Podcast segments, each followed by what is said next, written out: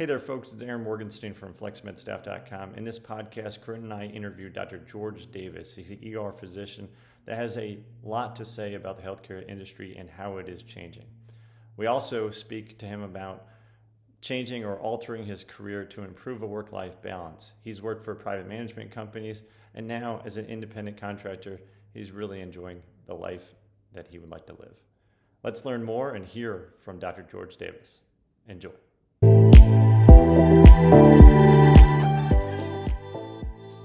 I'm excited to be here today on this podcast. We're interviewing Dr. George Davis. He's an emergency medicine physician down in Texas. He's had a 20 year career and he's been through it all. He's worked for private management companies. He's now an independent contractor. He does a little locums. He's truly has seeked out work life balance and he knows a lot about healthcare. I'm excited to uh, interview him and speak with him today. How you doing? Doing great. Thanks for having me on. So let's uh, introduce you for the audience here. Tell us about yourself and how did you get to this point? All right. Uh, Dr. George Davis, board certified emergency medicine. Uh, I did my initial training for emergency medicine in uh, Jacksonville, Florida. I was a chief resident the last year of my program. And then I came back to Texas. You know, once you live in Texas, you pretty much want to return to Texas for the most part. This is how we Texas uh, like to return home, and jobs actually were more plentiful here back in the late 90s and 2000s, and the pay was very good. Um, so I came back and joined a yeah, it was a contract management group at the time. It was EmCare, which later became Envision, and through that, I was able to become a medical director for a couple of sites in the Houston area. And then at one point, I was able to uh, get our own contract that was awarded to us by the hospital with some other doctors. And so from that um, part of my career, I was medical director for our group, but we also owned the group. So I got to see the backhand, um, how the how the billings worked, and just essentially the the runnings of a day to day operation. And so that kind of uh, sprung me into where I'm at currently. Um, after that contract, you know, it was lost to back to EmCare. I went with some other uh, hospitals to work and become medical director at those hospitals and then just through my career just been doing different roles uh, in the hospital. At one point i was chief of staff as elected by the peers of the hospital which was a, my, my greatest honor i think of my career. Because it wasn't just my er colleagues it was the entire hospital medical staff that voted me in that. And then worked on various you know trauma committees and STEMI committees and stroke committees and then just kind of learn how to uh, you know manage in the hospital and the inner workings of the hospital and how things work between the c suite and through the medical staff.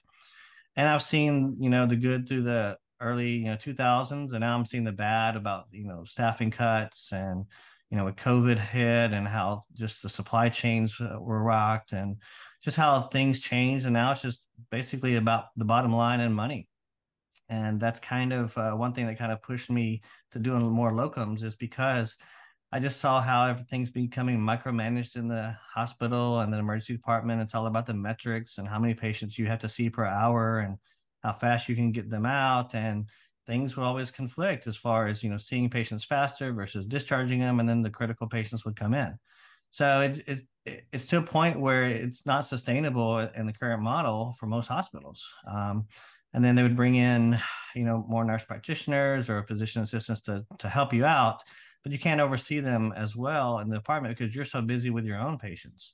And every every day there's always some new uh, form to fill out or some new checklist or something you got to think about. So that way you don't you know upset the, the cardiologist or the orthopedist or anybody. So it, it's really becoming a very difficult place to work. And we're starting to see that in the emergency medicine field that a lot of physicians are leaving you know i'm in my mid 50s and you know a lot of us are trying to find other avenues of employment or even getting out altogether. So you've been around the block for the last 20 I, years. I have. Talk to me about your experiences so far over the last 20 years working with these physician built private management companies that now most of them are owned by private equity. What right. have you seen uh, more so with the, the establishment of the private equity and what have been the goods and bads for patient care? Uh, from a, I can just tell you exactly what happened to us with uh, MCare and Vision. So we were doing very well, I thought, at our program. And when MCare slash Envision decided to sell off to private equity, they essentially shut off the contracts that weren't as profitable. And that included one that I worked at as well. Um, so we had to switch to a different contract management group.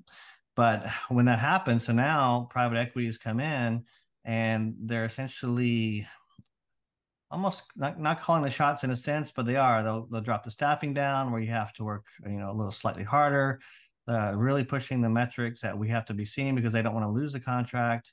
You know, they're making sure the hospitals are on board with this, and there's really no, um, you know, we don't, we don't really have any uh, resolution if one of the doctors is not uh, doing what they need to be done.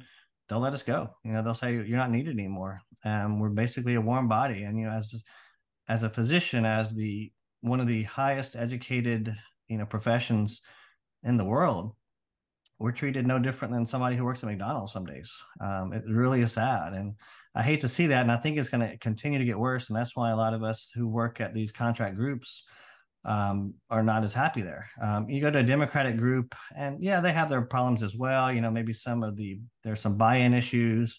Um, there's some staffing issues because they're not as big as well known but they may have a better you know work life balance because they're not being pushed so hard um, and but that's highly variable across the nation what i'm doing now is i'm working actually locums for uh, a division of uh, EmCare and division called um, uh, what's it called nowadays? Um, echo is what it's called i think um, is the name. No, i think echo is with sound. No echoes with sound. That's envoy envoy sorry. They're all e's now.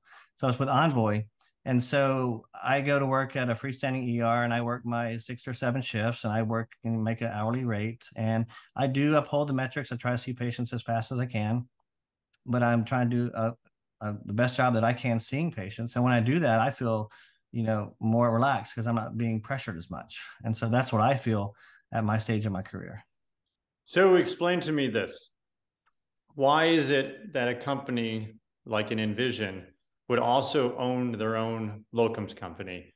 And why would they work with an employed physician? And why would they work with these locums companies or their own locums company? I, it just confuses me. Explain it to me.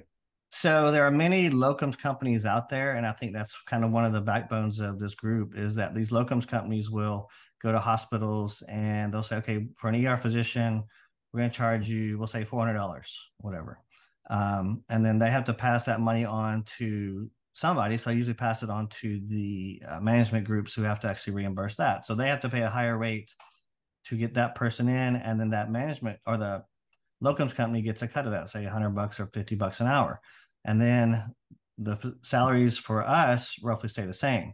So what Envision and Sound and other ones have done, they've had their own internal locums company, so they don't have to pay that other company to uh, to hire us on, basically.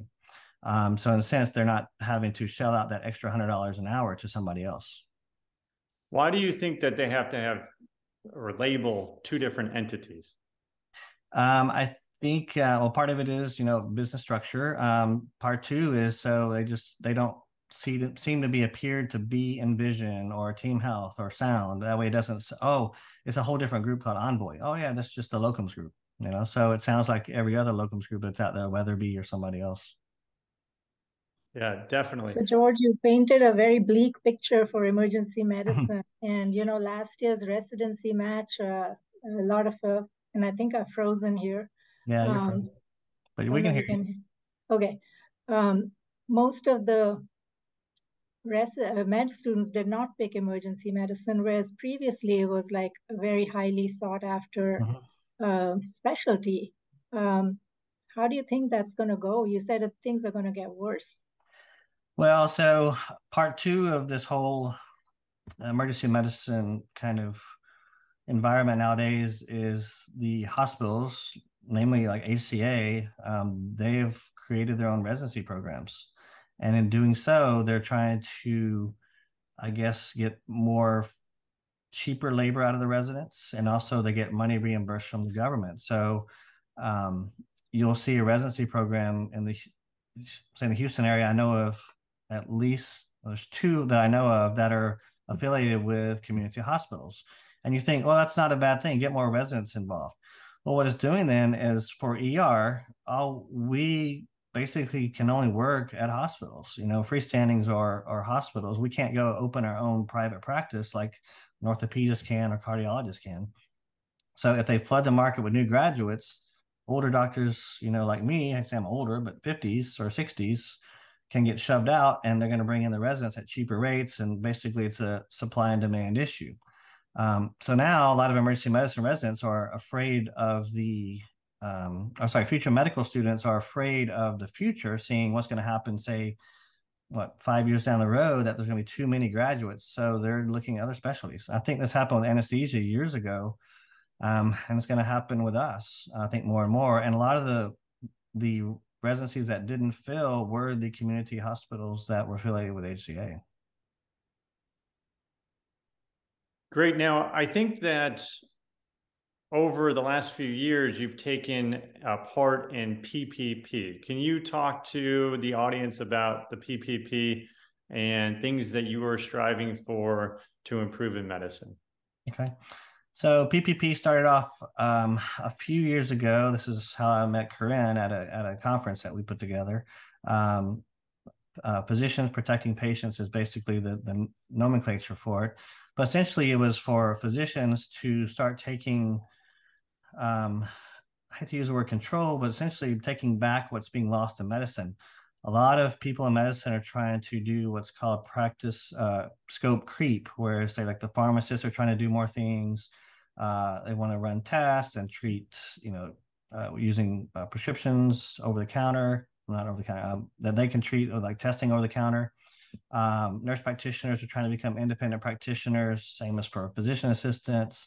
See some issues with chiropractors. So all of these non-physician entities are trying to practice medicine, and you'll hear the same arguments. Oh, well, this is just a monopoly and blah blah blah. But we're all educated. We've done this for years. We've seen the highest level of education, and somebody comes out with barely, you know, one to two percent of our education, trying to treat patients the same way we do, and mistakes are being made left and right. And so that's part of what this advocacy group is is trying to make sure there's transparency and that we can protect patients because patients don't know. Um, a lot of these other individuals they'll all, everybody will wear a white coat. Um, they won't come in and say that they're a physician, they're a provider now. So everybody is confusing the roles. So you don't really know who you're seeing if you're a patient sometimes, and you may not even have a choice. And that's I think where we're heading as a society as well, where patients aren't going to have a choice in who's leading them as far as their medical care. And a lot of the people coming out, as far as like say nurse practitioners, just don't have the education to even identify simple things. And patients present with uh, very odd presentations of some of the common diseases. And if they miss that, that could be uh, deadly. I, I definitely hear you. Over the last 20 years, talk to me about your passions or your priorities in medicine, how they've changed with medicine. You spoke about how we have PAs and NPs creeping into emergency medicine. How have you changed your ways to adapt to what healthcare has become? So, what I'm trying to do is, I want to educate people is, um, and and how you need to take control of your own health care. Um, and from emergency standpoint, you know, when they come to see me in the ER, I get maybe five ten minutes with them, but I want to try to make uh, an impression upon those patients that I'm going to give them the best care that I can at the time. And if I don't know it, I want to get them to the right patient or right um, person who can do that. Um, and you know, it may be fine where they have a nurse practitioner follows up on chronic diseases. Um, a PA can do that as well too. But I think there needs to be some physician oversight just to kind of make sure we have that checks and balances. Um, you wouldn't expect like a flight attendant to watch a course and then learn how to fly a plane, even though they've been on a plane for 20 plus years. You can't do it. The same thing for medicine. Yes, there's a lot of common things to treat, but I've seen numerous times where there's even the simple things get missed. And so part of me and my passion now, I, I can do that because before, if you're a medical director or you work for these big groups, you can't say anything because they'll fire you and that's true. And they will come out and say, well, you're saying these things about you know, nurse practitioners or PAs or anything, hospital will say cut you loose, the group will say cut you loose. Now as locums, you know, I don't have to worry about that. I am. Will they not hire me there? Yeah, maybe, maybe not. But there's other options that I can do as well too. I think there's certainly a trend of physicians going towards locums or direct contracting, becoming independent contractors, and developing flexibility rather than being owned by a facility or a healthcare system. So I totally get that. I know that you did or recently graduated from an executive MBA program during COVID. Tell me about that experience and did you take much from it? So I did. So what's interesting about doing uh, an MBA, I did it during COVID, so it was basically online. And people say, "Well, you're doing online courses like the nurse practitioners." Well, it's it's different. I'm learning about statistics and uh, marketing, and uh, we had to do presentations in Zoom courses. So it was a whole lot different than laying hands on a patient and trying to identify things. Um, I learned a lot because I, when I was medical director for our own group, I learned about profits and loss and things, and just how to run a business. You know, on paper, we, you know, it's it's not that difficult. You just have to follow money in, money out. But by doing a, an MBA, I could get more of the uh, ins and outs of how do you number one manage it because we had to do this one of our projects is how do you start up a practice or a business actually i think it was on a, a, whiskey farm we had to create how do you distribute whiskey? So you, you had to work on you know buying the mills. You had to work on promoting it. So we had that in a group. And so it's kind of interesting to, to see that because as emergency medicine we don't see that. We just see patients go in and out. We don't do billing like you know orthopedists or or cardiologist cardiologists or those kind of private groups whereas they have to deal with insurance. We just go to work and somebody else handles that for us the coders but in doing that mba i could kind of get an idea of the business aspect and the marketing aspect and how to interact with not just uh, you know one type of uh, individual. You had to interact with you know the, you have the the work the workers and you had to interact also with say the management. So it kind of really helped my role as a medical director. Now i'm seeing things from a whole different perspective as you know like supply chain um, how to make sure you have an, enough uh, you know workers on hand how many workers you need. So i could see all those numbers. So i think it made me as a better director because now i can manage those people in a different light. Hmm. i don't know that. Mm, alexa came on. Definitely. I, I mm-hmm. want to talk to you about improved uh, improved work-life balance. How have you been able to achieve this over the last 20 years and what are you doing now in particular that others can learn from to achieve life work life balance? Well, emergency medicine, I think we talked about this before, kind of lends itself to that because when you're on, you're on, when you're off, you're off. And that's easy. So we work, you know, mainly 10 to 14 shifts a month. And so it's easier to have a better work life balance as an ER physician. As a medical director, I felt like I was always on, you know, because somebody could call me at seven at night or the weekend, follow emails, got to do this meeting, do that. So it got to be pretty tough. And you know, I take frequent trips with my wife, and even then, you have to respond to things, and uh, you just kind of hate not knowing what's going on with your own department. Once I'm not doing that anymore, we can travel all the time. We just got back from a cruise last week. Um, unfortunately, I had to bring my work. This is a sad story. I had to do CPR on a beach in Honduras. I mean, this is crazy. This guy collapsed in the water. So here I am on vacation doing my work. But you know, it's um, it's unfortunate. That's just life that can happen. But we're just trying to do that, uh, live life as best we can now. Um, that's fantastic. I hope you saved his life, or at least mm-hmm. the family appreciated it. Yeah. I want to know what you would recommend to youngsters. So people in my generation, 30, young 40s, who are maybe headed towards burnout or maybe already burned out. What advice do you have for us, knowing what you've done over the last 20 years and how we can get to an improved work life balance and minimize our burnout? So, there's varying degrees of burnout. It just depends on where you are, stage of life, if you're married, kids, post kids. Um, first thing is debt and make sure that your debt is minimal. I mean, that's the first thing I look at, you know, because when we got out, our debt wasn't as much 20 years ago. Um, and so I was able to pay that off in about three or four years, um, working pretty hard. And so I didn't have that med school debt over over my head like a lot of people do nowadays. It can be what three, four hundred thousand dollars. Very daunting. Um, so you want to try to get a hold of that as quickly as you can. um, I think that can contribute to burnout because you feel just under the weight of all this uh, debt. Um, as you and when you get into your 30s and 40s with kids, then change, then priorities change. You know, you have to buy a house, buy cars, pay for college, those kind of things. And so, life planning is really, I think, the key for burnout. Um, if you can plan a life ahead of time, where when you get to my stage, you're not worried about all that as much. Now, yes, I still got to pay the bills, still want to travel. That's why I'm still working, but I don't have to worry about you know car payments, house payments. You know, got a good mortgage. Cars are paid off.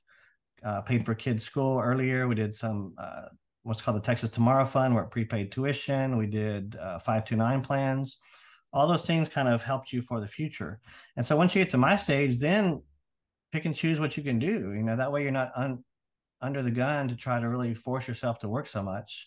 Um, I've cut it back to about you know six shifts the last few months. I might pick up some more shifts in the towards the summer just because I can. Um, help pay for some more trips in the in the fall, but uh, short of that, I mean, it's it's try to figure out what you can do to make your life easier. Um, and if you're under the gun for, I, I see lots of stories of people that are just under the gun for having to you know pay for all these debts and things and they buy a big house and two cars and they're just being crushed and that needs to kind of stop unfortunately so george um, a lot of young physicians feel like they're stuck in bad job situations and they feel like they can't move they can't find another option and they remain kind of miserable and uh, things don't change they get worse Mm-hmm. Uh, what would you say to them? Uh, I mean, it's called the golden handcuffs because oh, yeah. it provides you benefits, and young families, you know, they need that or they don't feel they have another option. Yeah, that's tough because a lot of people want to live near family, especially with kids, and they need help with the kids. And I get it. You know, you kind of feel handcuffed to that. But there are so many options out there right now. I mean, people think of locums and traveling. You know, I, I did uh, I traveled from my main ER job about an hour and a half. I'd stay in a hotel. Even this was before locums. Now, what's funny is I'm doing locums, but I stay at home. It's kind of funny. I'm actually closer to home doing locums. Um, but there are plenty of for like for ER right now. There's still plenty of jobs. I, I, get inundated every day for jobs, you know, and it may not be the best place. Um, you may have to suck it up for some time. Um, but there's options out there. I mean, you have to really dig into it and ask for help. You know, that's one good thing this group is is trying to you know give help because a lot of us can guide young physicians where they need to be. You know, part of one of my things as an MBA I wanted to do was create some kind of company for young physicians to try to help them with, you know, 401k and taxes and things. I just I haven't pulled that together yet, and I just don't know if I ever will. As an idea I had is how can we help physicians because it is tough. I mean, when you get out with all of this debt and working and you're just tied to the corporate world. I mean, there's we got to find ways to help us. I mean, physician suicides are at higher rates, um, depression, all of that. So we need to really help protect our own. And I think a group like this will help.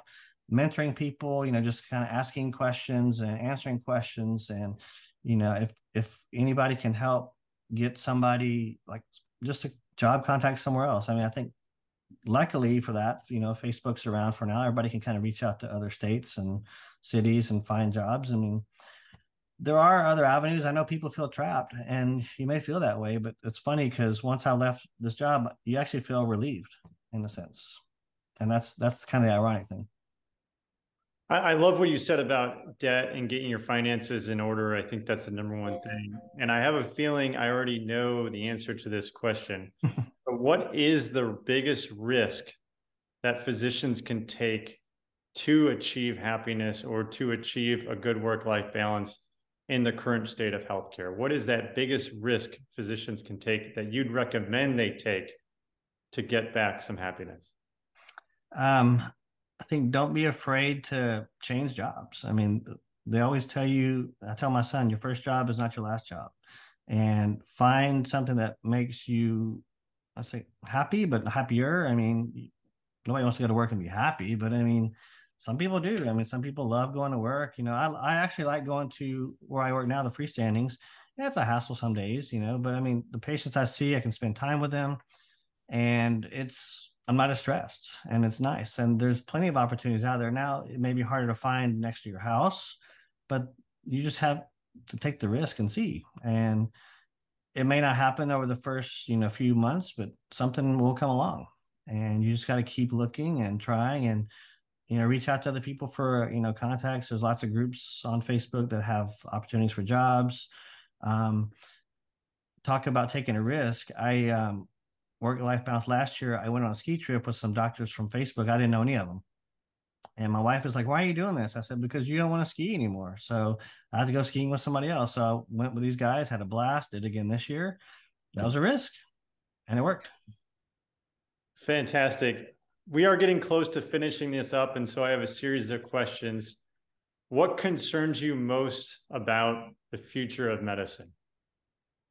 I think just the uh, corporatization and the government control and reimbursements. Um, I just, I just see it coming to a breaking point, and I thought it happened by now, but at some point it's going to be where something has to give, something has to like not be sustainable, and it's going to be you're going to see reimbursements cut to positions to the point where they won't want to work. And then when that happens, I'm afraid they're going to pull in the nurse practitioners and PAs to take our role, but then they want parity of pay. So there's no savings there.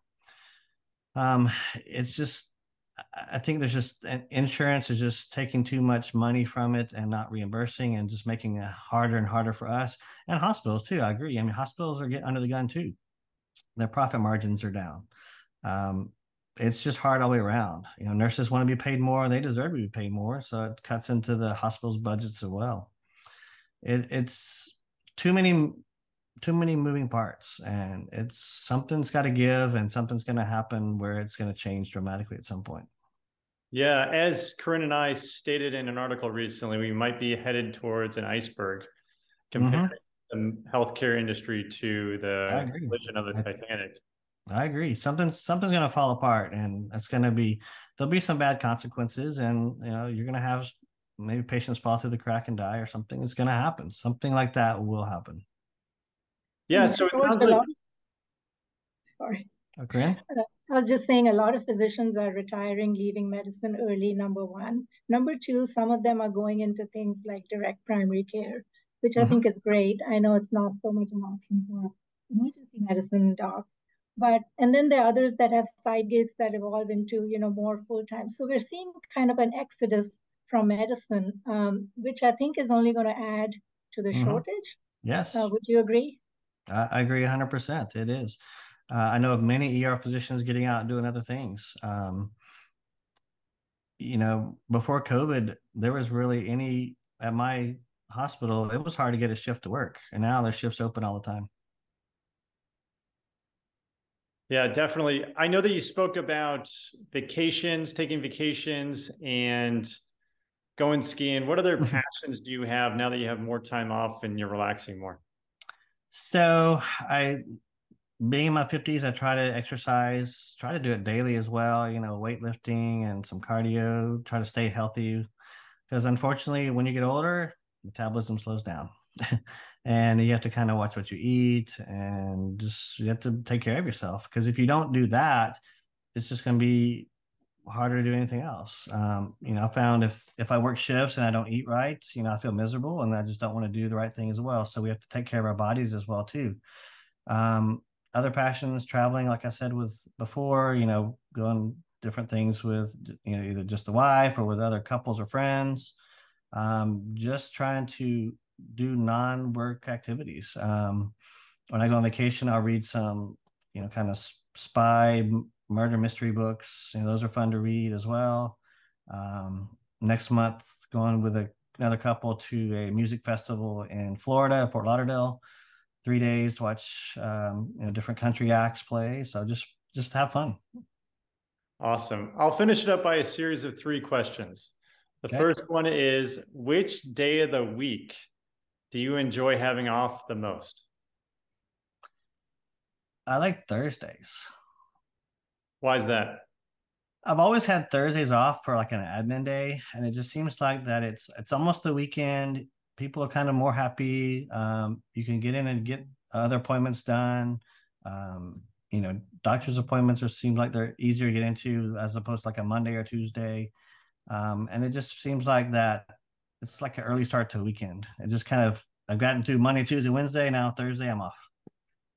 Awesome. What's your favorite book, or what book would you recommend others read? Uh, you know, it's interesting. I've read the Jack Reacher series um, by Lee Child, and that's a fun one to read. Um, you know, it's it's not the rom com that a lot the women will read. Like I see, my wife and I share a, a Kindle library, so hers will pop up, and I see all these beach romance novels and things. But yeah, I, I like those kind of not just kind of mystery or spy espionage. Those are my fun things to read. Great. And last question internationally or domestically, which is your favorite place to travel to?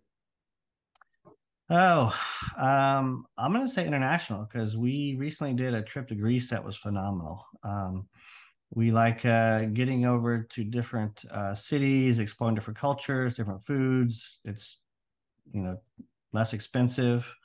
Um, you can get some really good, you know, food at half the price you get here, um, and just something different I've never experienced. You know, that's part of getting out and enjoying life. You know, getting away from America.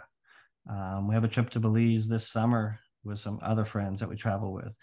We actually met a uh, family on a cruise out of Barcelona about 10 years ago on a Disney cruise, and we've kept up with them. They live in the Houston area, and we just we just met them on the cruise, and we travel with them. We go to dinner with them. We go see musicals with them, and it's just fun. It's just that's our traveling group that we just hang out with, and our kids are all about the same age, and they got to become really good friends. And you know that's the risk. You do something like that, and look what happens. Well, that's great, George. Thanks so much for your time today. I, I just enjoy talking to you. I, I enjoy listening to someone that's been through it for the last 20 years and now really is is fighting for physicians, understands where the potentially the future of healthcare may be going. Uh, it's just fun to listen to you. So thanks so much for your time. Thank yeah, I appreciate it. So thanks. So parting story. This is another funny story. So when I went to medical school to our first reunion at five years, you know, there's a lot of us at the five year table and we're we're looking at everybody around and then you see the guys at the 25 table and there's like 10 of them. Like, damn, they're old. Well, I'm there now at the 25 table. So you're also missing some hair. That also yeah, that's that's been forever, man. That's kids. Kids made it happen. No, right. it's just uh, it's life, and uh, you know, just have to go with it. And I appreciate you having me on to try to help, you know, lead some other people and get information. I feel like I have a you know experience behind me, and that can really just help anybody. I can I, am there to offer it. What a terrific source you are for people. So thanks so much, and it was Thank great you. having you. Thank you, guys. I appreciate it.